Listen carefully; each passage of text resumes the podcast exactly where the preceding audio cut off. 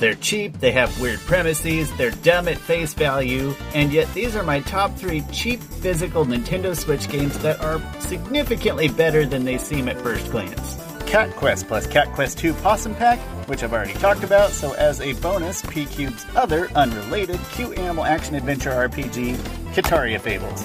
Not quite as good, but a little cheaper. Yoku's Island Express, no, it's not here because I don't have a case. It's here because somehow it's an open world pinball platformer about a bug and it's really good.